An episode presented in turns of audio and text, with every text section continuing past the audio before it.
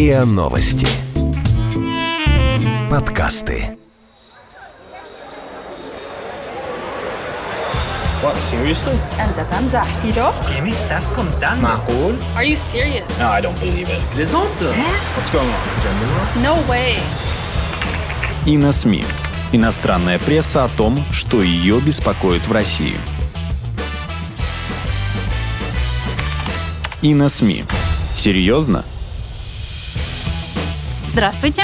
В эфире подкасты на СМИ. С вами шеф-редактор на СМИ Софья Рогозина. И сегодня с нами вновь э, в студии приглашенный эксперт Алексей Владимирович э, Куприянов. Здравствуйте. Здравствуйте. Кандидат исторических наук, э, научный сотрудник Института мировой экономики и международных отношений Российской академии наук. И сегодня мы говорим про индопакистанский конфликт, про недавнюю эскалацию напряженности в зоне Кашмира. А с чего все, с чего все началось? Эм, На прошлой неделе индийские самолеты сбросили бомбы на пакистанскую территорию, и произошло это на э, Сейчас на меня уже Алексей смотрит недобро, если что, поправит меня. Произошло это на фоне резкого усиления напряженности а, которое было вызвано атакой террорист-смертника в Кашмире. Индия заявила, что ее самолеты уничтожили лагерь подготовки террористов. А, В свою очередь, пакистанские военные а, говорят, что нет, никакого ущерба эта атака не нанесла.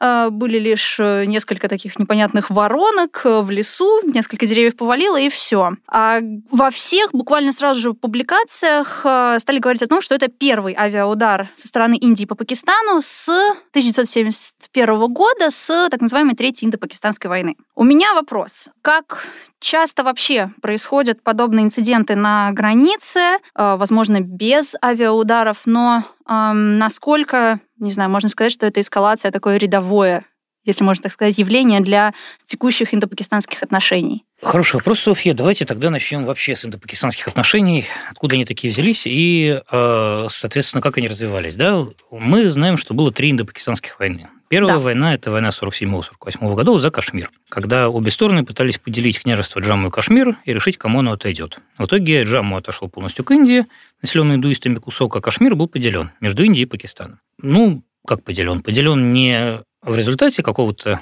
договора, там не была установлена сплошная вот межгосударственная граница, там существует некая линия контроля, так называемая. Мгм. То есть ни одна из сторон не признает ее в качестве постоянной границы. Каждый претендует на кусок Кашмира, который принадлежит другому. Индия делает это непосредственно, то есть считая, что весь штат Джамму и Кашмир должен принадлежать ей, а Пакистан создал на этой территории свободное государство Кашмир. Мгм. Азат Кашмир. Азад Кашмир, да. Это государство признает в мире только Пакистан. Но формально Пакистан не претендует на другой, на индийский кусок Кашмира, это делает Азад Кашмир. Формально, ну, как-то вот с пакистанской точки зрения, независимое государство. Мгм. В 1965 году война закончилась, вторая война закончилась более-менее в ничью, третья война закончилась поражением Пакистана. Катастрофическим Пакистан лишился половины территории. Поскольку Пакистан состоял из двух частей, западного и восточного, вот восточный Пакистан – это то, что нам сейчас известно под названием Бангладеш. Да, ну это всегда такой отрезанный ломоть. Как бы, Ну, сейчас, да, теперь это полностью теперь отрезанный уже- ломоть, да. Да, до конца. Вот. А В 1971 году велись тяжелые настоящие бои с применением танков, артиллерии, авиации, всего такого. С тех пор вообще вот масштабных боев между Индией и Пакистаном не было. Мгм. В 1999 году произошел так называемый Каргильский конфликт. То есть то, что иногда называют Каргильская война. Проблема была в том, что Пакистан тайно подготовил и переправил на индийскую территорию группу боевиков в сопровождении солдат и офицеров пакистанской армии. Изначально Исламабад это отрицал, потом признал. То есть после того, как э, индийцы, понеся большие потери, выбили по очереди с каждой из вершин этих боевиков и обнаружили там э, трупы в, с документами и в униформе пакистанской армии. Мгм. То есть в результате это был самый последний вот крупный такой конфликт. В результате в ходе Каргильской войны индийский ВВС, э, это была вообще первая в истории да, вот война двух ядерных держав. Мгм. на данный момент единственная. В ходе Каргильской войны индийские ВВС получили строгий приказ ни в коем случае не пересекать линию контроля. Они наносили удары по целям на, терри- на пакистанской территории, в любом случае, но они делали это из своего воздушного пространства. Это было сделано специально для того, чтобы, не дай бог, не спровоцировать Пакистан на применение ядерного оружия. Аналогично Пакистан не выводил свой флот из Карачи для того, чтобы не спровоцировать Индию. То есть обе стороны проявили такую, знаете, вот осторожность и боязливость, чтобы, не дай бог, случайно не дать сопернику какое-то основание ударить ядерной бомбой. Мгм. А После этого более-менее все затихло, именно вот в военном смысле. Но проблема в том, что в Кашмире вот то, что Индия называет мятеж, Пакистан называет освободительная война, она продолжается с перерывами с 89 года. Угу.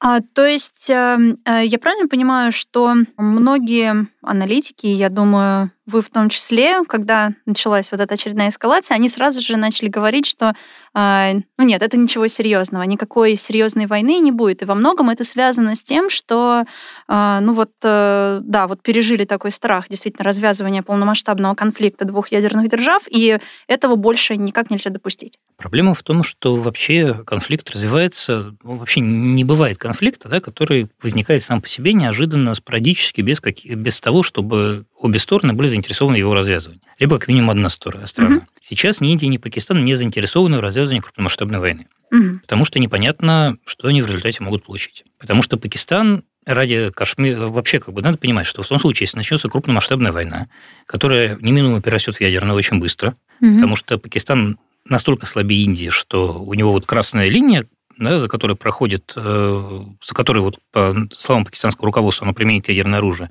оно проходит, она проходит критически близко к границе. То есть в случае начала, например, полномасштабного индийского наступления, когда там внезапно танкового прорыва, там какого-то наступления силами армии, это будет означать, что Пакистан практически сразу нажмет красную кнопку, точнее, пакистанские военные. Угу. Потому что это будет угрожать самому существованию Пакистана. Индии не нужен разваленный Пакистан потому что гибель Пакистана будет означать 200 миллионов беженцев. Да, хаос. Огромный хаос, и вся эта масса беженцев хлынет через границу не куда-нибудь, а именно в Индию. Угу. И Индия, которая так замечательно развивается и демонстрирует такие прекрасные темпы роста, будет отброшена в экономическом отношении назад. Не говоря о том, что в случае начала ядерной войны ей просто выжжут угу. весь север и все крупные города. Угу. Тоже ничего радостного. Я просто к чему я это говорю, да, к тому, что в данном случае нет, не было никакой причины, никаких вот э, ни у той, ни у другой страны не было причины для того, чтобы начинать крупную войну.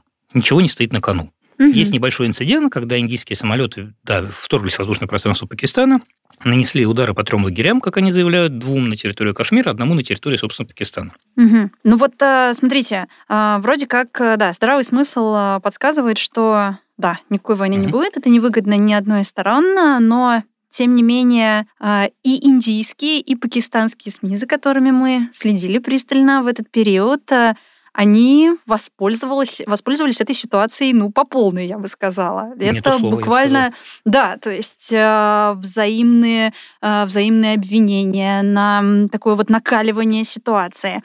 Ну вот, например, э, буквально под, под, подтверждая ваши слова, позволю себе процитировать пакистанское издание «Дон», эм, статья под заголовком «Наглое военное наступление и их выставство индийцев». Ну, тут уж как бы сам заголовок говорит сам за себя автор напирает э, на то, что ну вот Индия совсем распоясалась. А, таким образом, а, цитата, таким образом правительство Моди пытается пересмотреть свой порог ядерной войны. Он проводит стратегию так называемой вертикальной и горизонтальной эскалации и проверяет способность Пакистана реагировать, не переступая порог. Моди считает, что его правительство может справиться с последствиями дипломатической эскалации, потому что позиции Индии, как одной из самых быстрорастущих экономик в мире, сейчас значительно укрепились. В то же время, да, с другой стороны, Индия значит, игра мускулами, постоянные репортажи о, не знаю, о своих самолетах, об армии. А, но встретилось и а, другое, на мой взгляд, э, такое глаз вопиющего в пустыне среди индийской общественности – где автор призывает э, своих сограждан думать как цивилизация. Так и называется статья в «Хинду». А в воздухе витает дух триумфа и чувство, что мы преподали Пакистану урок. Газеты в унисон поддерживают правительство. Но в таких ситуациях способность мыслить деградирует, пока люди уравнивают такие понятия, как кашмирец, пакистанец и мусульманин. Наступило время, когда мы радуемся тому, что мы нация, забивая, что мы еще и цивилизация. Такой какой-то призыв достучаться до моди, значит, э, хватит э, сплачивать нацию, в преддверии в преддверии выборов. Да. А в связи с этим, такой у меня затянувшийся немножко вопрос, что все-таки превалирует в этом конфликте? Какая-то внешнеполитическая составляющая? Или это попытка решить какие-то свои внутриполитические проблемы за счет вот этой ничего не значащей, ну, в кавычках, эскалации?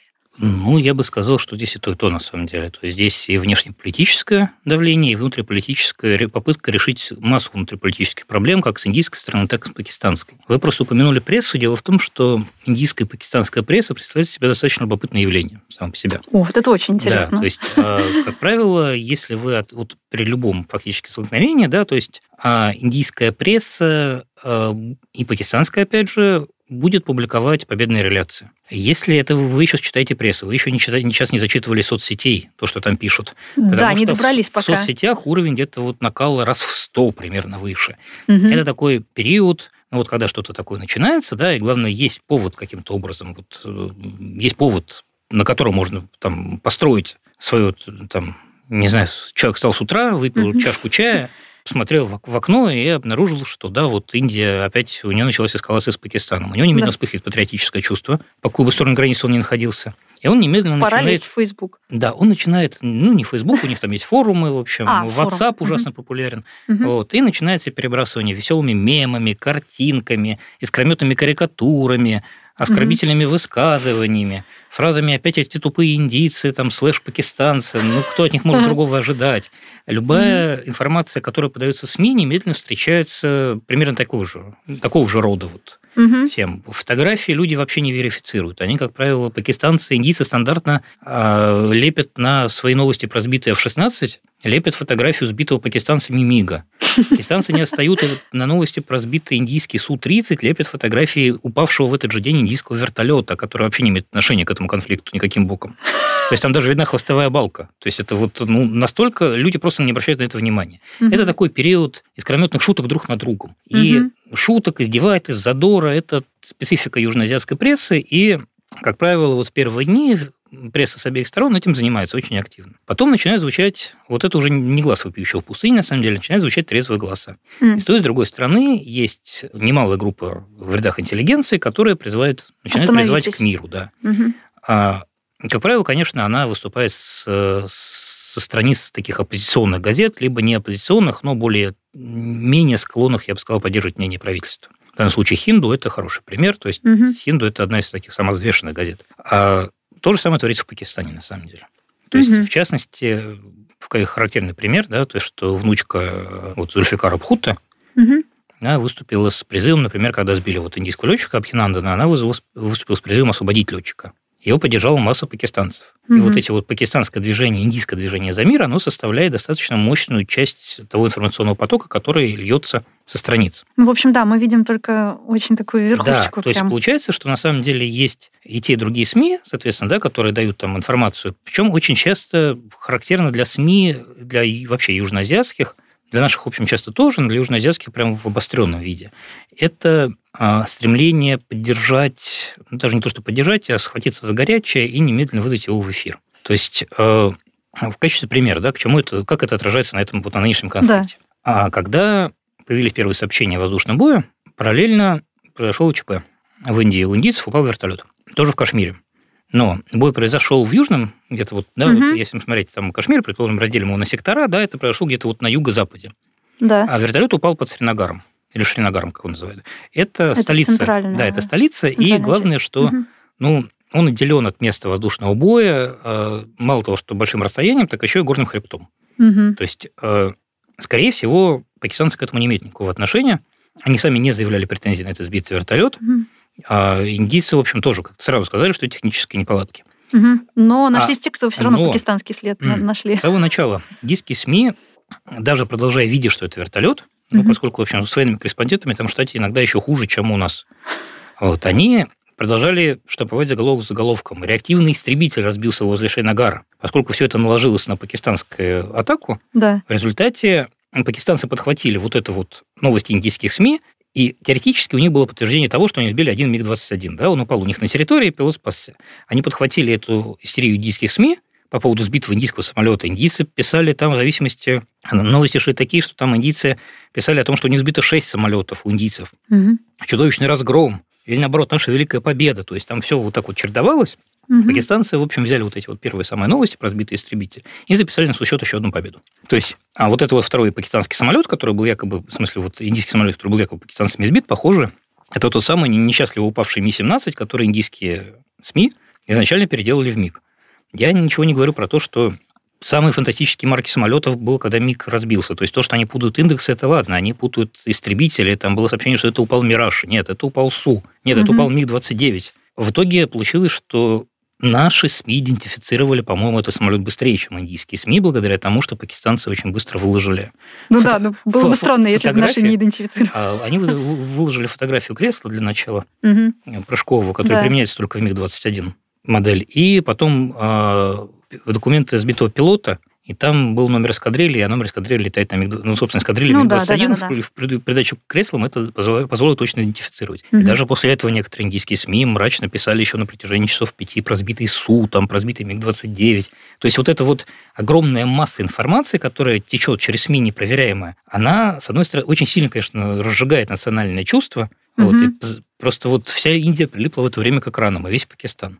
Иногда только отвлекаешь, чтобы сбегать, написать что-нибудь на компьютере оскорбительное противнику. То есть это вот это информационная война, вот как она Понятно, есть. это какой-то такой национальный аттракцион, в общем. Ну, я бы сказал, да. Это, вы знаете, такой период, вот есть такое слово мокин, да, в английском языке, mm-hmm. вот это такое вот издевательская шутка. Вот в данном случае это вот оно, это период издевательских шуток. Mm-hmm. Не имеет никакого отношения к реальности, на самом деле, то, что они пишут друг другу. Они до сих пор оскорбляют друг друга, утверждая, что покажите нам там сбитый F-16, а вы нам покажите сбитый Су. Угу. И я бы сказал, что в итоге все это приводит к тому, что, например, Абхинандана наградили индийское, индийское командование, за счет, записало на его счет сбитый F-16, хотя доказательств нет. Ровно так же, как пакистанскому пилоту записали сбитый Су, хотя доказательств нет. Прекрасно. Это специфика такая вот южноазиатского, да, вот газетного дискурса, я бы сказал. Угу. И телевизионного, кстати, тоже.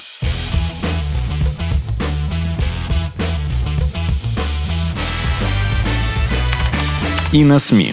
Серьезно? Хорошо. С внутренней ситуацией более-менее так, э, даже я бы сказала, слишком подробно, да, разобрались. Теперь, э, что касается э, региональных игроков и международных, потому что, опять же, это уже касается не столько, наверное, индийской и пакистанских прессы, сколько англоязычной, американской.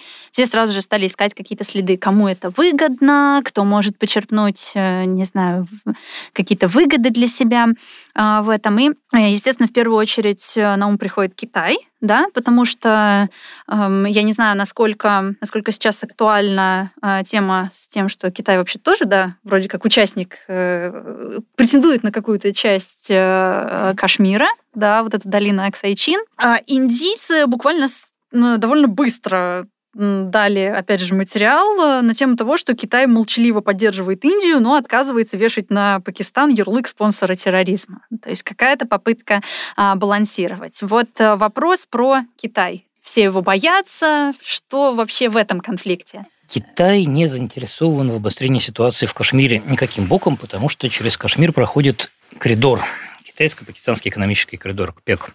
Чем угу. спокойнее один в Кашмире... пояс, один путь. Ну, это часть одного а, пояса, да, одного да, пути. До да, Гвадара. Да. Угу. А через Каракормское шоссе до Гвадара. Чем спокойнее в Кашмире, тем надежнее коридор. Угу. Чем меньше бомбят, тем меньше шансов, что коридор перестанет работать. Угу. А Пакист... Для этого надо блокироваться с Индией? Китай не блокируется с Индией. Нет, дело в том, что в данном случае Китай принял исключительно взвешенное решение, да, взвешенную угу. резолюцию, то есть Китай заявил то же самое, что он заявлял и раньше. Китай категорически осуждает любую террористическую активность. Вот, отлично, сказали индийцы. Мы же как раз боремся с террористами. Китай нас поддерживает. А. При этом Китай отказался как-то осуждать Пакистан как страну-спонсора терроризма. Замечательно, сказали в Исламабаде. Угу. Китай нас поддерживает. Вот. Это Каждый такой... услышал то, что хотел услышать. Да, этот конфликт вообще он очень характерен тем, и то, как он шел, и как он завершился, он характерен тем, что это такой вот конфликт, который завершился по принципу win-win. То есть угу. каждая страна считает себя победителем. Идем. Угу. Пакистанцы считают, что... То есть индийцы вообще считают то, что они а, планировали нанести удар по террористам, предупредить правительство Пакистана о том, что террористов поддерживать недопустимо, а сорвать теракты будущее, и они все это сделали. У них mm-hmm. это отлично получилось. А когда у них сбили случайно летчика, который герой на МиГ-21, на старом-старом МиГ-21, пускай mm-hmm. даже в модификации «Бизон», индийской, но все равно это самолет, который начинал летать еще во время Вьетнамской войны. Вот то, что он, этот устаревший самолет сбил F-16, Да, да, да. который превосходит Ну, это сразу, ракета. да. Это да, это же летчик-герой, конечно, да. конечно. Этого героя индийское правительство бескомпромиссно, жестко, с ровным нажимом на Пакистан вырвало из кровавых лап пакистанского агрессора. С точки зрения Пакистана ситуация ровно обратная. Пакистан, во-первых, рассчитался с Индией за 2016 год, когда э, индийцы нанесли аналогичный удар Мгм. по пакистанским лагерям. Тогда Пакистан это полностью застало врасплох, они не знали, что делать, и, в общем, это был достаточно серьезный удар по репутации пакистанского правительства. Пакистанцы показали Индии, что Индия не может безнаказанно бомбить их территорию, потому что они нанесли свой ответный удар по индийцам. Собственно, в результате чего произошел воздушный бой? Это в результате того, что пакистанцы пересекли индийскую границу и отбомбились по индийской территории. И Мгм. уже когда они отходили, произошел воздушный бой, когда, когда их перехватили индийские истребители. А, и в итоге, почему сбили МиГ-21 над пакистанской территорией, он погнался за пакистанским самолетом. Тут прям надо следить за, за руками. все так, все, все очень так, да, все запутано. Вот, то есть с точки зрения Пакистана, Пакистан выходит из этого конфликта великолепным просто. Победи... В состоянии он выходит из этого победителем, у него на счету один сбитый самолет как минимум, а то и два, как заявляют, один пленный пилот, который торжественно отдали индийской стране как знак доброй воли. Пакистанский премьер с самого начала кризиса призывал к миру, и вообще великолепно велся на международной арене. И, в общем, индийцы отбомбились по пустому склону, поэтому, в общем, сами себе, ну, сами, Мгм. сами виноваты.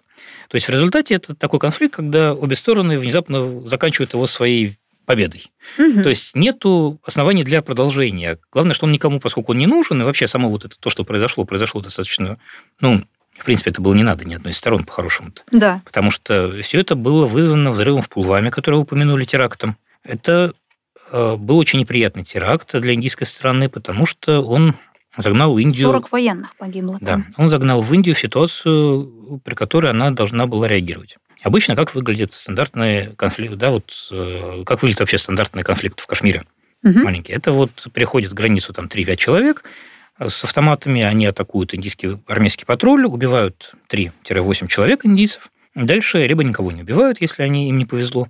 Вот. А по итогам либо они все умирают, либо кто-то из них спасается, ухитряется уйти через границу обратно. То есть смысл не в том, чтобы убить как можно больше индийских военных, смысл не в том, чтобы освободить страдающий народ Кашмира от кровавой индийской оккупации. да, смысл в том, чтобы все время держать Индию... Поддерживать напряжение. Да, да, Мгм. чтобы те, кто хочет э, как-то вот нападать на индийские патрули, видели, что их поддерживают, а чтобы индийцы постоянно были вынуждены держать свои войска в напряжении. Мгм. А теракт в 2016 году закончился гибелью 19 индийских военных. Мгм. Это чудовищная жертва для Индии. То есть, вот там, допустим, вот теракт 2001 года, который провела та же самая Джейш и Мухаммед, он Мгм. закончился гибелью, э, дай бог памяти, 37 человек. Мгм. Но это все погибшие, это были кашмирцы. То есть это была попытка атаковать законодательное собрание Кашмира, когда заминированный автомобиль врезался в ворота. Это не имело такого эффекта по всей Индии, потому что, ну вот Кашмир, да, он все время все-таки как бы немно- немножко в стране. Особняком. Мусульманский штат, да. А здесь погибли люди со всей Индии. То есть, э, в 19 когда погиб в 16 году, после этого послед... произошел теракт, после этого последовал удар по пакистанской территории. Мгм. То есть стало понятно, что гибель 19 человек – это вот рубеж, да? А они погибли случайно, на самом деле. То есть причина была в том, что нападавшие использовали зажигательные гранаты, начали забрасывать им палатки. Палатки теоретически не должны были гореть, но они загорелись. Мгм. То есть кто-то нажился на этом, да, поставил вместо негорючей ткани обычно горючую, 19 человек сгорели заживо. То есть нападавшие не рассчитывали на этот эффект. Сейчас нападавшие рассчитывали на этот эффект. То есть когда в набитый битком людьми автобус военнослужащими, собранными со всей Индии, врезается набитый взрывчаткой автомобиль, ну, 3-5 человек там никак не погибнут. конечно, То есть да. погибнут все.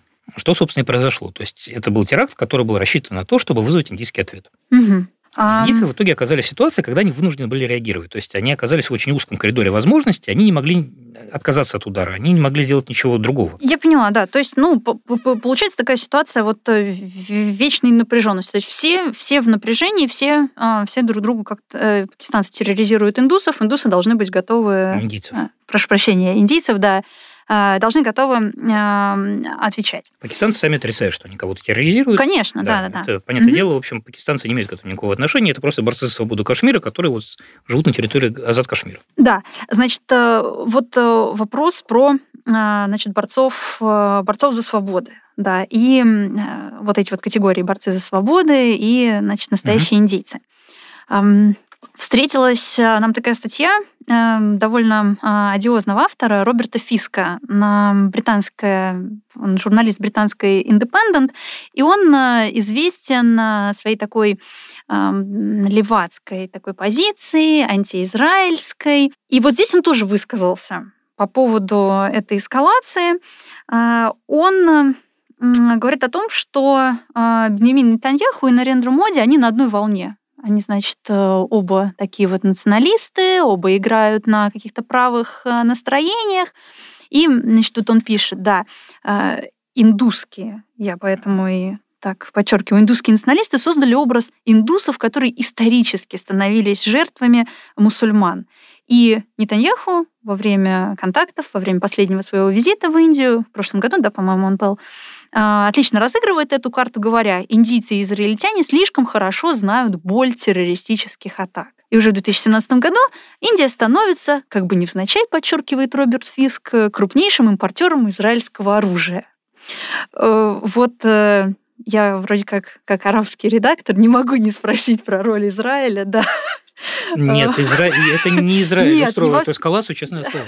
Ну, наконец-то, хоть в чем-то не виноват Израиль. Нет, просто дело в том, что Индия традиционно вообще занимала взвешенную позицию, но более пропалестинскую. Угу. То есть э, угу. не туда. Вот, Индия занимала традиционно взвешенную позицию, но в основном пропалестинскую. То есть э, Связано это было с тем, в том числе, что Индия была лидером, одним из лидеров вместе с Югославией движения неприсоединения, угу. тем, что в годы Холодной войны Израиль был отчетливо в западном лагере, а палестинцы выглядели исковенными жертвами. Сейчас Индия при Нарендре Моди, и, в принципе, это началось еще при Манмохане Синке, Индия приходит к более взвешенному такому как бы, подходу. То есть, э, по-прежнему вы не найдете ни одного антипалестинского индийского заявления.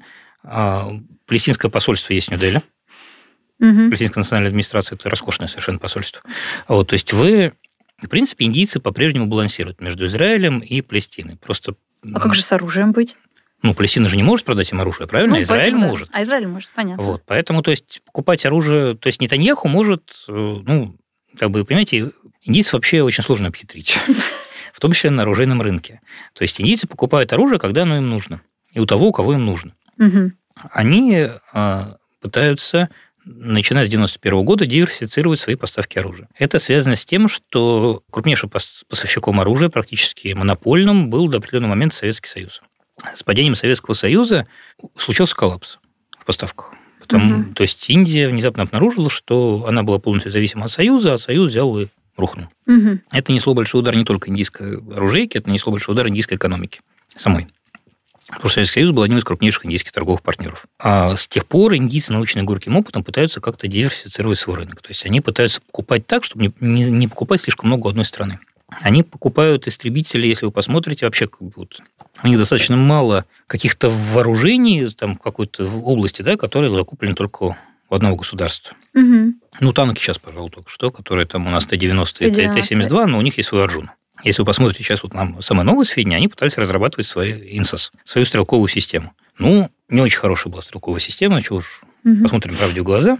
Они долго пытались завести ее до ума. Сейчас обнаружилось, что Индии, ну, ну, кровь из носу, в общем, нужно стрелковое оружие. Что делали индийцы? Они закупили у нас а, сборочную линию, то есть подписали с нами договоры и фактически подписали договор на 950 тысяч, не 750 тысяч а калашниковых. Угу. Новеньких, 203-х нового поколения. И при этом они закупили 72 тысячи зигзауэр. Mm-hmm. То есть э, они опять не зависят от одного поставщика. То есть в основном они зависят от наших калашников, которые они будут собирать у себя, но плюс еще и от зигзауэров. Понятно. Ну, в общем, Роберт Фиск просто, как всегда, отыгрывается на... Ну, я не знаю, сколько отыгрывается. То есть, да, Моди, ну... Моди действительно играет на социалистических чувствах, да, Моди действительно чем-то похож вот в эксплуатации этих чувств на Нетаньяху, но говорить о том, что Моди там предал палестинское направление, предал там арабское дело. А, да нет, нет. Нет, ну да, слава, и то, слава богу. Вот, и там полностью теперь перешел на сторону Израиля. Нет, это абсолютно не так.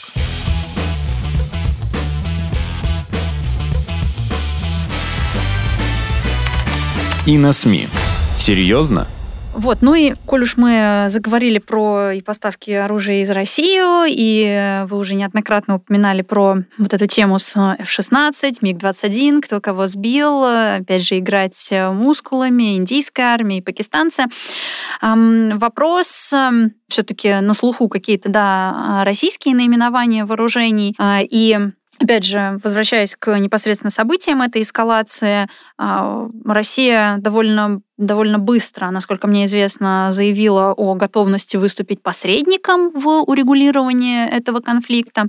И у меня вопрос, да, о а, вообще роли России, ну, не могу спросить, да, в принципе, в этом урегулировании, э, не знаю, как-то, может быть, влияет э, попытки России идти на переговоры с талибами в Афганистане. Насколько, я не знаю, я не уверена, что это какие-то взаимосвязанные факторы, но, может быть, каким-то образом это тоже влияет и на этот конфликт. Наша проблема там вообще в Пакистане, в Афганистане, в Индии, на самом деле в том, что а, во-первых, да, то, что касается Пакистана и Индии, Пакистана и Индии, проблема в том, что нас там как посредника на самом деле никто не ждет. Это исключительно двустор... двусторонний конфликт. Но это я не сказал, что это сильно грустно, просто, ну это да, это конфликт между Индией и Пакистаном. Это страны, которые конфликтуют по этому поводу. Это конфликт примерно такой же давности, как арабо-израильский. Прям точно такой Прям же давности, точно, я, да. я даже сказал, да.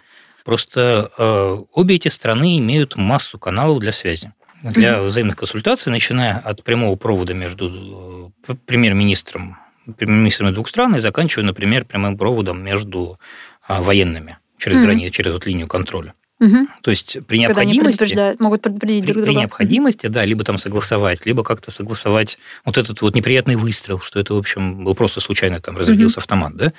Не надо принимать это за, за, начало ядерной да. войны.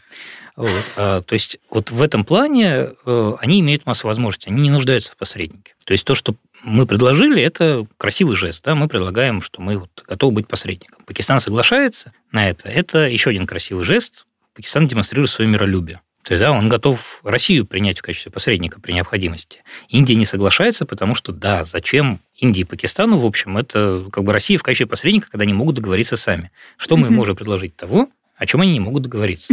И в этом смысле а, я просто сейчас э, еще вспомнила вот эта нашумевшая сделка о покупке С-400. То есть это, это никак не попытка поддержать никакую сторону, это на самом деле просто прагматичная, опять же, прагматичная политика Индии в области диверсификации поставок оружия. Да, надо, с другой стороны, надо понимать то, что, например, у нас с Индией прагматичные отношения, да, но это и вообще, как бы, наш взгляд на Южную Азию, это в основном прагматичный взгляд. Но это прагматизм более дружественной Индии, чем Пакистану. Это традиционно так сложилось. Индия наш особо привилегированный стратегический партнер сейчас, вот, да, согласно угу. последним формулировкам. Ну, Пакистан – страна, с которой мы имеем торговые отношения. Угу. То да, есть разные между этим, статусы. между этим большая разница. Да. Статус дипломатический один, а вот отношения а. непосредственно, угу. вот уровень отношений, он разный. То есть э, Индия в данном случае не просит нас как-то бороться с Пакистаном каким-то образом. И Индия борется не с Пакистаном, а с терроризмом. И мы ее в этом охотно поддерживаем, и поддерживали всегда. Что касается нашего вооружения, да, вот, вот этого всего. А сейчас э, складывается ситуация, скорее всего, по итогам этого конфликта, когда Индия будет очень активно перевооружаться. Потому что МиГ-21, конечно, в общем... Хорош, но хорош, но хочется не, обновить. Ну, не то, что хочется обновить, да, вот он был хорош где-то вот 50 лет назад, он был, ну, да, он да. был великолепен просто. Вот сейчас, к сожалению, э, МиГи, последние МиГи в Индии закончили выпускать в 80-х годах. То есть вот самолет, на котором летает пилот, угу. этот, он примерно его ровесник. А может быть и старше. Но может быть, если моложе, то самую-самую малость, если это последних выпусков. А проблема в том, что их надо менять просто физически, они просто падают с неба. Это, в общем, настолько старый самолет уже, что, да, у них очень, очень частые аварии, именно на МИГах. А проблема которая произошла, собственно, с Кашмиром случилась в том, что в Кашмире, да, базируются индийские МиГи, МиГ-21, потому что этот регион считается, что там не нужен самолет более современный. То есть там есть и сушки, там есть и миражи, но mm-hmm. есть и старые МиГи. То есть это самолет, где в том случае, если начнется какая-то крупная война, да, Индии придется воевать на полтора фронта как говорят индийцы, и придется воевать и против Пакистана, и против Китая. Угу. Вот. И в этой ситуации да, Кашмир не будет основной точкой, в которой будет вести бои. То есть получилось так, что э, на каком-то направлении, где Индия не держит свои новейшие самолеты, произошла вот эта вот неприятная ситуация. Что сейчас Индия будет делать? Она будет массово э, ускорять закупки, и по максимуму, э, то есть вот все эти бесконечные контракты, все эти чудовищные тендеры, которые тянутся там десятилетиями, Мгм. вот, а с этим будет, скорее всего, в ближайшее время покончено. То есть Индия начнет активно закупать оружие, начнет очень быстро заключать все эти контракты, тендеры, заключать межправительственные соглашения. Мгм. То есть оружейный рынок сейчас очень сильно оживится, причем именно в основном рынок ВВС. Рынок ВВС и рынок ПВО. Да, ну что ж, я думаю, что мы хотели поговорить преимущественно про индо-пакистанский конфликт, но в итоге довольно много узнали и вообще о том, что творится и в Индии, и в Пакистане. И, м, и это здорово, мне кажется. Спасибо. Да, спасибо вам большое за такой, за такой содержательный диалог. А, С нами сегодня был а, Алексей Владимирович Куприянов, кандидат исторических наук, научный сотрудник Института мировой экономики и международных отношений Российской академии наук и шеф-редактор на СМИ Софья Рогозина. Всего доброго. До следующего подкаста. До свидания. Вы слушали эпизод подкаста «И на СМИ». Иностранная пресса о том, что ее беспокоит в России. Подписывайтесь на подкаст на сайте ria.ru, в приложениях подкаст с Web Store и Google Play. Комментируйте и делитесь с друзьями. И на СМИ. Серьезно?